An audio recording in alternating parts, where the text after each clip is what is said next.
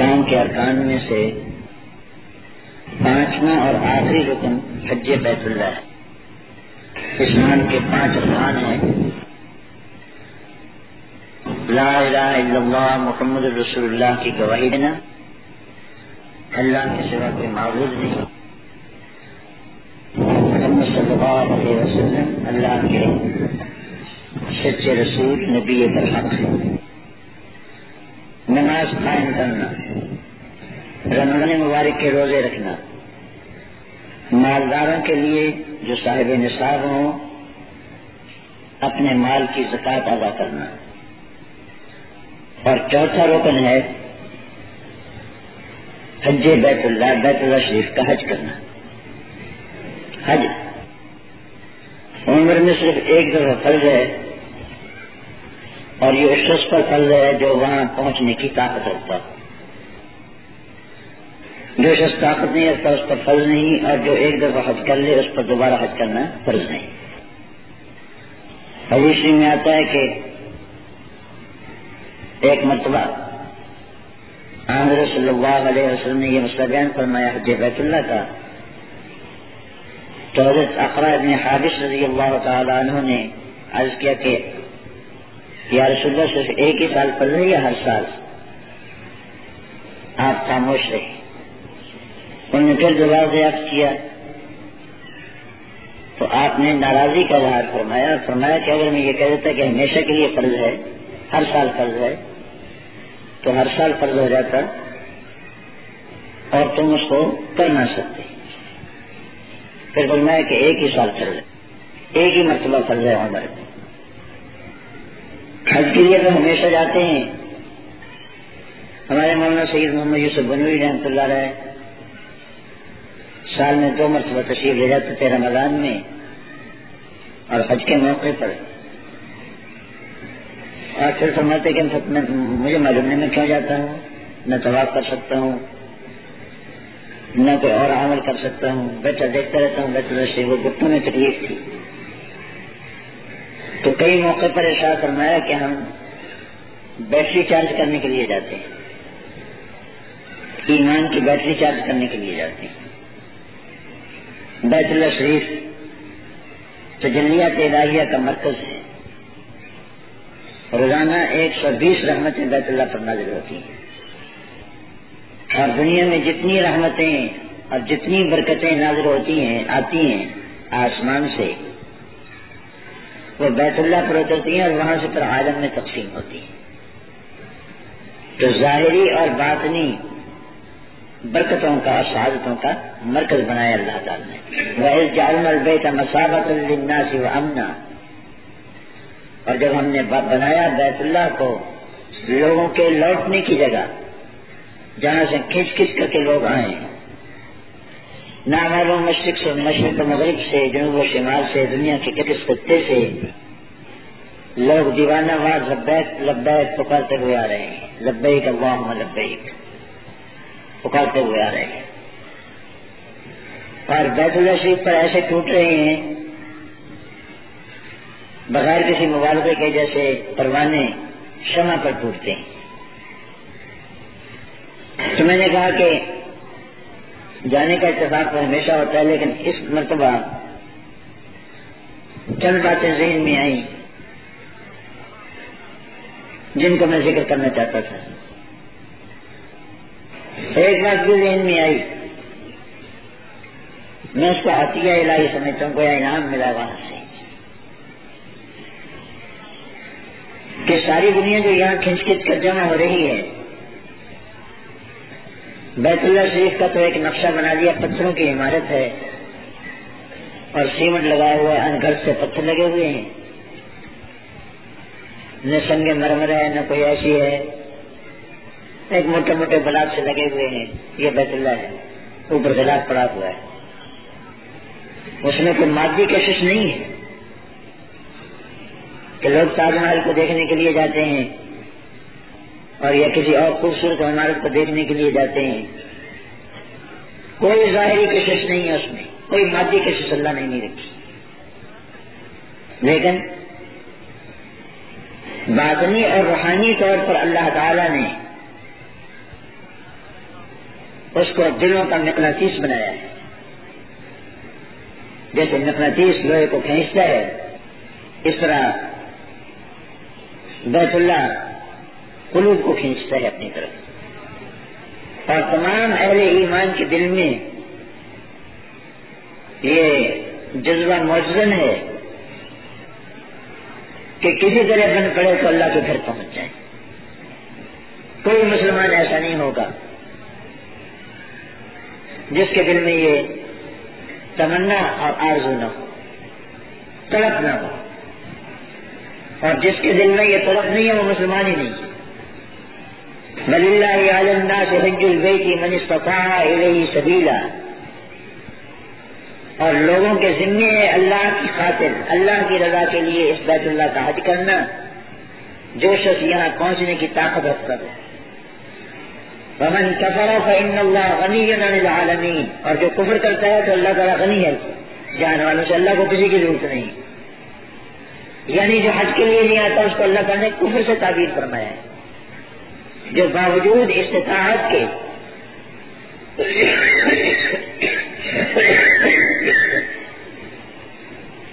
باوجود طاقت کے بیت اللہ کے حج کے لیے نہیں جاتا، اللہ تعالیٰ اس کو کفر سے تعبیر فرما رہے ومن کفر، اور جو کچھ کفر کرے بین اللہ غنی عالمی تو اللہ غنی رسول اکبر صلی اللہ علیہ وسلم کا احساس ہے کہ جو شخص بیت اللہ تک پہنچنے کی گنجائش آئے اس کے باوجود حج پر نہ جائے۔ فلیس اللہ حاجت یموتا یہودین اور نسرانی تو اللہ کو کوئی ضرورت نہیں ہے کہ وہ یہودی ہو کر مرتا ہے یا نسانی ہو کر مرتا ہے۔ اللہ کو کوئی پرواہ نہیں۔ نہ ہو تو میں نے کہا کہ ہر مومن کے دل میں یہ آرزو چٹکیاں لیتی ہے۔ کہ کسی طرح اللہ کے گھر پہنچے اور یہ تقاضا ایمان ہے۔ اور اگر کسی کے دل میں یہ آلو نہیں ہے، اس کو خیال نہیں ہے، تو پھر کہنا چاہیے کہ ایمان ہی نہیں۔ تو بیت اللہ کو اللہ تعالیٰ نے محبوبیت عطا فرمائی ہے۔ میں نے کہا کوئی مادی کشش نہیں ہے وہاں۔ کہ کوئی نظارہ قابل چیز ہو ظاہری طور پر۔ لیکن باطنی کشش اللہ تعالیٰ نے ایسا ایسی رکھی ہے کہ ہر آدمی کا جی چاہتا ہے کہ بیت اللہ سے لپٹ جائے۔ اور لپٹ کر جتنا رو سکتا ہے رو لے۔ چنانچہ حکم بھی ہے لپٹنے کا۔ اگر اللہ تعالیٰ توفیق عطا فرمائے، بیت اللہ شریف کے دروازے اور حضر اسود کے کونے کے درمیان کا جو حصہ ہے، یہ ملتظم کہلاتا ہے۔ ملتظم کے معنی یہ لپٹنے کی جگہ۔ کسی اور جگہ نہیں لپٹنا چاہیے۔ ادب کے خلاف ہے۔ وہاں اپنے جذبات پر نہیں، بلکہ آئین ادب پر حمل کرنا ہے۔ جہاں جاؤ بیت اللہ سے لپٹتے رہو، یہ نہیں۔ ادب کے خلاف لپٹنے کی ایک جگہ بنا دیا، دوسری جگہ میزا رحمت کے نیچے۔ حتیم کے اندر، وہاں لپٹ جاؤ۔ ایک عورت کا قول ہے، ناظم بچشم خود کے جمالے تو دیداش ناظم بچشم خود کے جمالے تو دیداش اس کم پیش کے بقویت رسیداش ہزار بار بوسا دہم من دست پیشرا کہ بدامنت گرفتہ بسوئی کشیداش مجھے اپنی آنکھوں پر ناز ہے کہ انہوں نے تیرا جمال دیکھ لیا۔ میں اپنے پاؤں پڑتا ہوں، کسی کے پاؤں پڑتے ہیں؟ نا میں اپنے پاؤں پر گرتا ہوں کہ یہ چل کر تیرے کوچے میں پہنچ گئے۔ اور میں ہزار بار اپنے ہاتھوں کو بھروسہ دیتا ہوں کہ انہوں نے تیرے دامن کو پکڑ کر اپنی طرف کھینچا ہے۔ لالا کعبہ میں اللہ نے وہ محبوبیت رکھی ہے۔ کہ لوگ اس پر دیوانہ وار ٹوٹتے ہیں۔ چاہتے ہیں کہ کسی طرح بیت اللہ تک پہنچ جائیں۔ وہاں پہنچ کر بھی کیونکہ بھیڑ ہوتی ہے۔ اور جس خوش قسمت کو چمٹنے کا موقع نصیب ہو جائے آ جائے، نصیب میسر ہو جائے، اس کا پھر یہ جی نہیں چاہتا کہ ہٹ جائے۔ لوگ اس کو پیچھے سے ہٹاتے ہیں کہ نہیں، دوسروں کو بھی موقع دو۔ لیکن نہیں. یہ کیا چیز اللہ تعالیٰ نے رکھی ہوئی ہے وقت اس کے اندر. کیا نقلاتیف رکھا ہوا ہے اللہ تعالیٰ نے؟ لوگ دیکھا دیکھی تو نہیں کرتے اس کو یہ کیا بات ہے کہ میرے جیسے سمجھ لازمی باہر ہنستا کھیلتا چلا رہا ہے لیکن جو ہی کے بیت اللہ کے پردے کو پکڑتا ہے، پھوٹ پھوٹ کر رونے لگتا ہے۔ لوگوں کو جھاڑے مارتے ہوئے، چلاتے ہوئے دیکھا۔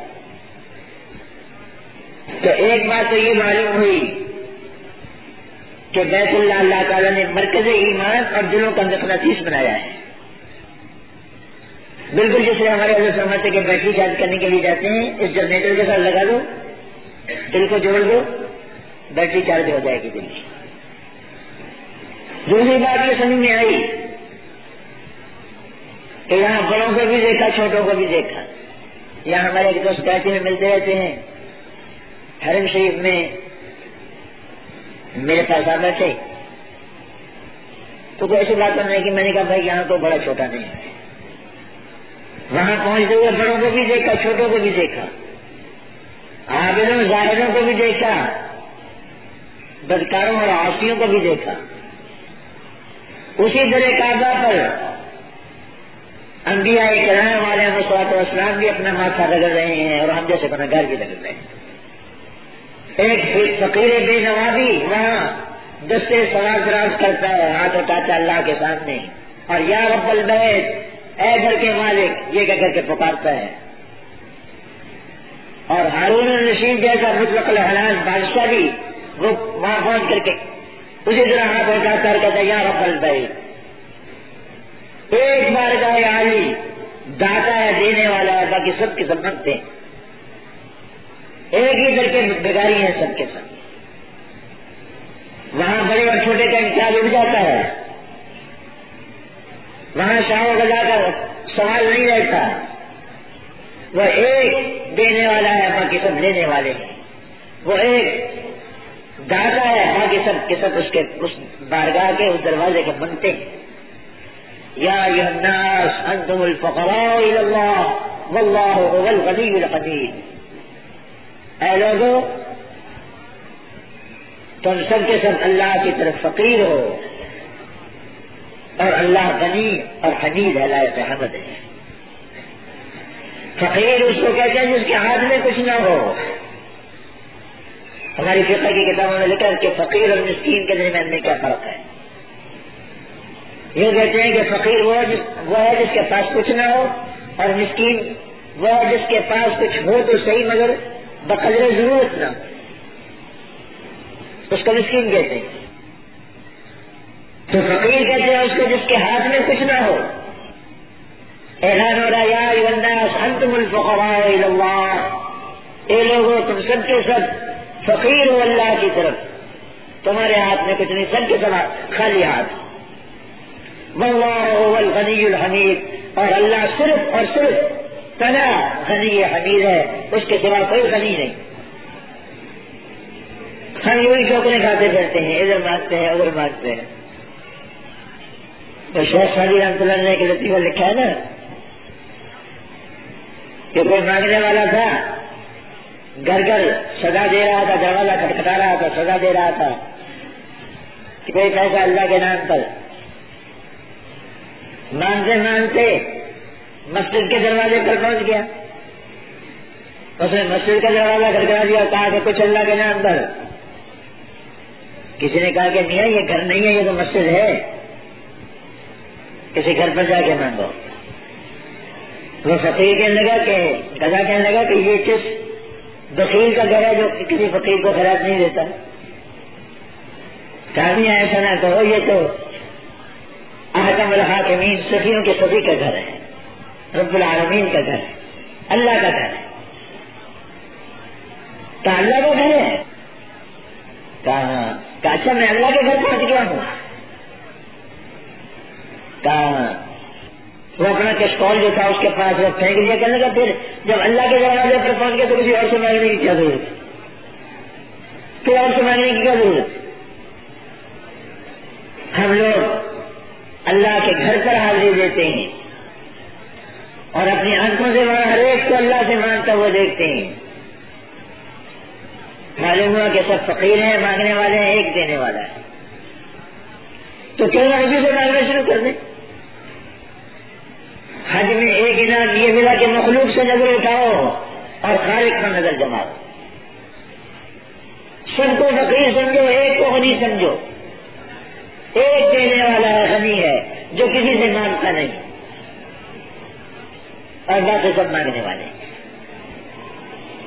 اور یہ یقین دل میں پیدا ہو جائے تو واقع کر پھر حج حج ہے۔ اور اگر اللہ کے گھر جا کر بھی دوسرے کے اوپر نظر لگی تو پھر ختم قصہ۔ پھر کچھ نہیں ملا۔ ایک لوگ تھے آنکھ پر پٹی بندی ہوئی تھی۔ آنکھ پر پٹی بندی ہوئی تھی۔ تماش کر رہے تھے بیت اللہ کا اور کہہ رہے تھے کہ آپ کی ناراضگی سے پناہ چاہتا ہوں، آپ کی ناراضگی سے پناہ چاہتا ہوں، آپ کی ناراضگی سے پناہ چاہتا ہوں۔ تو آپ کے بعد کسی بزرگ نے اس کو پکڑ لیا کہ یہ آپ کیا کہہ رہے ہیں؟ اور یہ آنکھوں پر پٹی کیوں بندی ہوئی؟ چلو بھائی، بات بتانے کی بھی نہیں تھی، تم نے پوچھ لیا بتا دیتے ہیں۔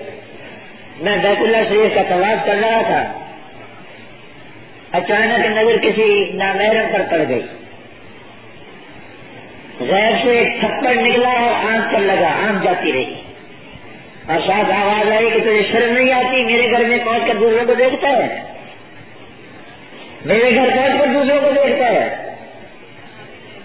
اس وقت سے بس یہی ورد کر رہا ہوں کہ آپ کی ناراضگی سے پتا چاہتا ہوں۔ تو اس کے گھر پہنچ کر دوسروں کو نہ دیکھو۔ ایک حقیقت یہ سمجھ میں آئی اور یہ اتنی بڑی دولت ہے کہ اللہ تعالیٰ یہ دولت ہمیں نصیب فرما دے ساری دولتیں اس پر قربان سر، ایک بات اور سمجھ میں آئی۔ وہ یہ کہ جانے والے تو سبھی جاتے ہیں، جیسے کہ میں نے کیا، چھوٹے بھی جاتے ہیں، بڑے بھی جاتے ہیں، عالم بھی جاتے ہیں، جاہل بھی جاتے ہیں، نیک بھی جاتے ہیں، بدکار بھی جاتے ہیں، اچھے بھی جاتے ہیں، برے بھی جاتے ہیں۔ اور یقین ہے کہ کوئی وہاں سے محروم نہیں آتا۔ کسی کو محروم نہیں لوٹایا جاتا۔ ایک بزرگ اپنے دوستوں سے فرمانے لگے، میدان عرفات میں کیونکہ ایک بات بتاؤ یہ پانچ لاکھ یا دس لاکھ یا پندرہ بیس لاکھ حاجی ہیں جو میدان عرفات میں اترے ہوئے ہیں۔ اگر اتنا بڑا مجمع دس لاکھ کا مجمع کسی سوفی کے دروازے پر جمع ہو جائے اور اسے یہ کہے کہ ایک چھان دے دیجیے یعنی ٹیڈی پیسہ۔ ایک ٹیڈی پیسہ چاہیے۔ ایک پیسہ دے دیجیے۔ کسی سفی سے یہ کہہ رہا ہے کہ ایک پیسہ دے دیجیے۔ تو تمہارا کیا خیال ہے کہ وہ سفی ان دس لاکھ آدمیوں کی فرمائش پر ایک ٹیڈی پیسہ نہیں دے گا؟ ایک سجاب نہیں دے گا۔ دوستوں نے کہا کہ حضور کیوں نہیں دے گا؟ فرمایا، یہ سب کے سب لوگ ایک بار گائے حالی سے مفرت مانگ رہے ہیں اور پوری دنیا کی بخش کر دینا اللہ کے نزدیک ٹیڈی پیسے کے برابر ہے سارے مل کر گڑ گڑا کر کہہ رہے ہیں کہ یہ اللہ بخش دیں گنا معاف فرماتے ہیں بخش فرماتے ہیں حضرت پیر نے پھر رحمہ اللہ تعالی شریف لے گئے تھے۔ بیت اللہ شریف کے دروازے پر کھڑے ہو کر ملتظم پر کہنے لگے کہ من گوئے ان کے ساتھ ہم بقیر المحافظ پر گناہ منتش۔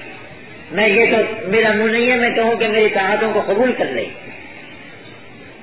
یہ میرا منہ نہیں ہے کہ میں کہوں کہ میری عبادت و طاعت کو قبول کر لیجیے اتنی درخواست ضرور کرتا ہوں کہ میرے گناہوں پر معافی کا قلم کہہ دیجیے تو میں عرض کر رہا تھا کہ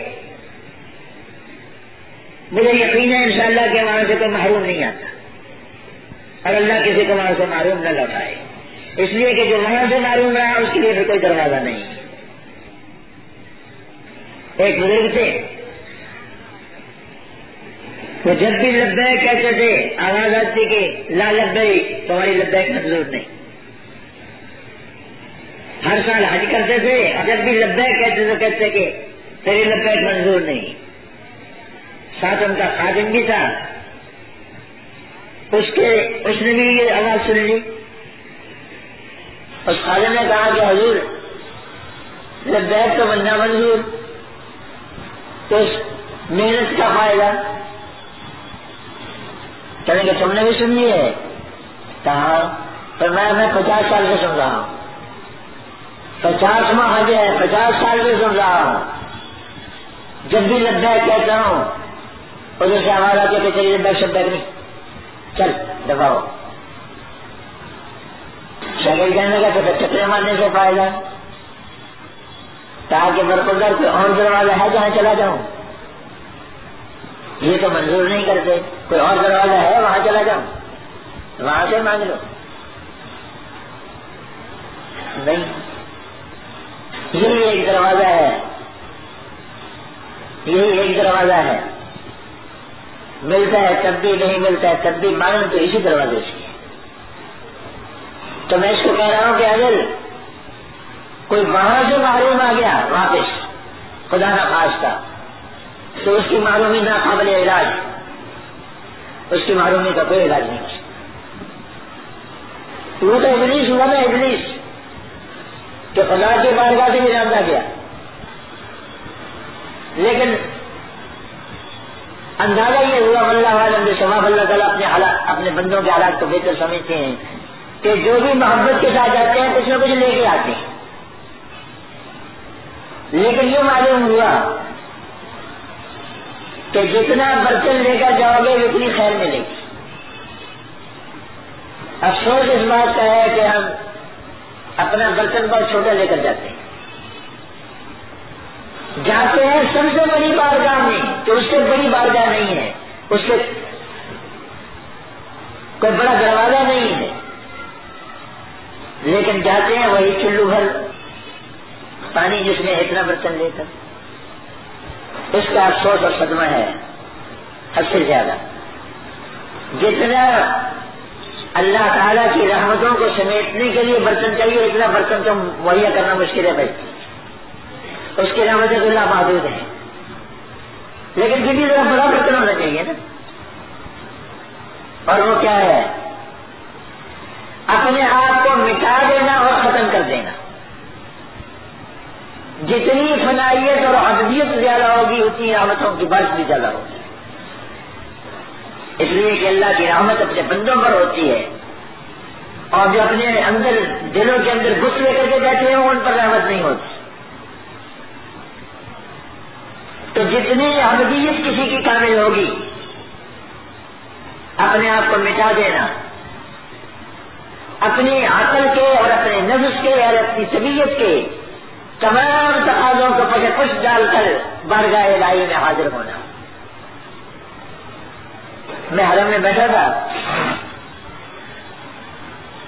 ایک دوست ایک کرنل صاحب کو لے کر آئے۔ کرنل صاحب ماشاء اللہ وہ وہاں جا کے بھی تھے۔ انگریزی بال رکھے ہوئے اور ایران کھولنے کے لیے دو تین بال کاٹ دیے۔ داڑھی اسی طرح مونگی ہوئی۔ کہنے کے لیے میں نے ان کو مسئلہ سمجھایا ہے کہ لیکن یہ مانتے نہیں ہیں تو آپ نے ان کو سمجھا دیں میں نے کہا نہیں۔ سب سے اول نمبر پر تو حلق ہے۔ یعنی سر کے سارے بال اس طرح سے اتار دیے جائیں۔ رسول اکبر صلی اللہ علیہ وسلم نے دعا فرمائی، رحم اللہ المحلقین۔ اللہ کی رحمت ہو حلق کرانے والوں پر۔ قریب المخصرین یا رسول اللہ۔ صاحب نے کے یا رسول اللہ، بال کٹانے والوں پر کے لیے بھی دعا کر دیجیے منڈانے والوں کے بجائے کٹانے والے کینسی کے ساتھ، یا مشین کے ساتھ۔ قال رحم اللہ المحلقین، فرمایا، اللہ کی رحمت ہو حلق کرانے والوں پر۔ یعنی بال صاف کرنے والوں پر صاحب نے پھر عرض کیا، آپ نے پھر فرمایا رحم اللہ المحلقین اللہ کی رحمت و حلق کرانے والوں پر۔ صاحب نے عرض کیا مقصرین یا رسول اللہ، قصر کرانے والوں کے لیے بھی دعا کر دیجیے فرمایا وال مقصرین چلو مقصرین پر بھی۔ تو ایک آدمی اللہ کے گھر پہنچتا ہے اور رسول اللہ صلی اللہ علیہ وسلم کی دعائیں رحمت سے معلوم رہتا ہے۔ اس سے بڑا بدنصیب کون ہوگا؟ تو پہلا مسئلہ تو یہ ہے کہ بھائی اس طرح کے ساتھ بال اتارو سارے سر کے۔ یہ افضل ہے۔ اور رسول اللہ صلی اللہ علیہ وسلم نے اس ایسے آدمی کے لیے تین دفعہ دعائیں رحمت فرمائی ہے۔ لیکن اگر یہ نہ ہو تو پورے بال کے سر ایک پورے کے برابر یہ پورا۔ پورے سر کے بال اتار دو۔ اور یہ بھی نہ ہو تو چوتھائی سر کے بال اتار دینے سے احرام کھل جائے گا۔ اگر کسی نے چوتھائی بال سر سے کم بال اتارے تو اس کا احرام ہی نہیں کھلا۔ بدسور احرام نہیں ہے۔ اسی طرح کپڑا پہن رہا ہے۔ اسی طرح دوسرے کام کر رہا ہے۔ میں نے یہ مسئلہ بیان کیا تو کرنل صاحب فرماتے ہیں کہ جی مولوی صاحب اتنی تنگی نہیں چاہیے۔ سبحان اللہ۔ ماشاء اللہ میں نے ذرا تیز میں جا رہی ہوں مجھے غصہ آ گیا، میں نے کہا کہ ہاں نہیں، وہ وفا پرس جاؤ، وہ بے وفا صحیح۔ ہاں ہاں نہیں، وہ وفا پرس جاؤ، وہ بے وفا صحیح۔ جس کو جو جانا دل عزیز، اس کی گلی میں جائے کیوں؟ آپ کو کس حکیم نے مشورہ دیا تھا یہاں تشریف لانے کا؟ اگر آپ کو اپنے بالوں سے اتنی محبت ہے اور آپ اس کو چنگی سمجھتے ہیں، تو کس حکیم نے آپ سے کہا تھا کہ آپ آئے حج بیت اللہ کے لیے یا عمرے کے لیے؟ شرم نہیں آتی یہ کہتے ہوئے کہ یہ تنگی کر رہے ہو؟ تمہیں مسئلہ سمجھا رہے ہیں۔ اب خود ہی دیکھ لو کہ کتنا چھوٹا برتن لے کر کے ابھی ڈالا یہ۔ سوچو، اسی کو میں کہہ رہا ہوں۔ اللہ کے گھر بیٹھ کر کے بھی اس وقت دیکھتے ہو۔ چہرے پر۔ اور نبی کے ساتھ اسی طرح جاتے ہو۔ نہیں بھائی بدلنے کی، نیت سے جاؤ۔ کہ اب تک تو جو کچھ ہوا ہوا۔ اب تک تو جو کچھ ہوا ہوا۔ لیکن اب اللہ کے گھر پہنچ گئے ہیں۔ اب یہ گھر والا جو کچھ کہے گا وہ کریں گے۔ اور گھر والے سے جو مانگیں گے وہ دے گا۔ اسی لیے بزرگ فرماتے ہیں کہ یہ حضر اشرت کو بوسا دیتے ہیں نا؟ بوسا دیتے ہیں۔ ایک مسئلہ درمیان میں سمجھ لو۔ بھائی اصل تو یہ کہ گوسا دیا جائے۔ لیکن اگر بھیڑ ہو اور حضر اشرت تک نہ پہنچ سکے تو کسی کو دھکا نہ دو۔ نہ دھکا دو، نہ دھکا کھاؤ۔ بلکہ اس طرح استعمال کر لو۔ یعنی گویا ہم نے ہاتھ بیٹھ اس پر حجی اثر پر رکھ دیے اور پھر ان کو چوم لو۔ یہ حکم نے اسی کیا کہ تم نے اس کو حجر اسود کو بوسا دے دیا۔ حدیث میں فرمایا گیا کہ یہ حضر اسود جو ہے نا یہ یمین اللہ ہے، اللہ کا ہاتھ ہے۔ جو لوگ اس کو چومتے ہیں یا اسلام کرتے ہیں، اللہ سے مسافہ کرتے ہیں۔ اور اللہ سے مسافہ کرنے کے بعد پھر کھوٹا اور کھڑا الگ الگ ہو جاتا ہے۔ لیمیز اللہ الخبیث من الطیب، تاکہ اللہ تعالیٰ خبیص اور طیب کے درمیان احتیاط کر دے اگر حج کے بعد زندگی بدل گئی، تو سمجھو اس کسوٹی پر یہ کھڑا نکلا۔ اور اگر زندگی ویسی رہی یا تلوی بدتر ہو گئی، تو معلوم ہو کہ یہ کھوٹا نکلا۔ اسی کو حج مبرور کہتے ہیں۔ اور حدیث میں فرمایا حج المبرور له جزاء الا الجنہ۔ حج مبرور کا بدلہ جنت کے سوا کچھ نہیں۔ حج مبرور اسی کو کہتے ہیں جس میں کوئی غلطی نہ کی گئی ہو اور گناہ نہ کیا گیا ہو اور آئندہ گناہوں کو ترک کرنے کا عزم کر دیا گیا ہو۔ اللہ تعالیٰ ہم سب کو نصیب فرمائے۔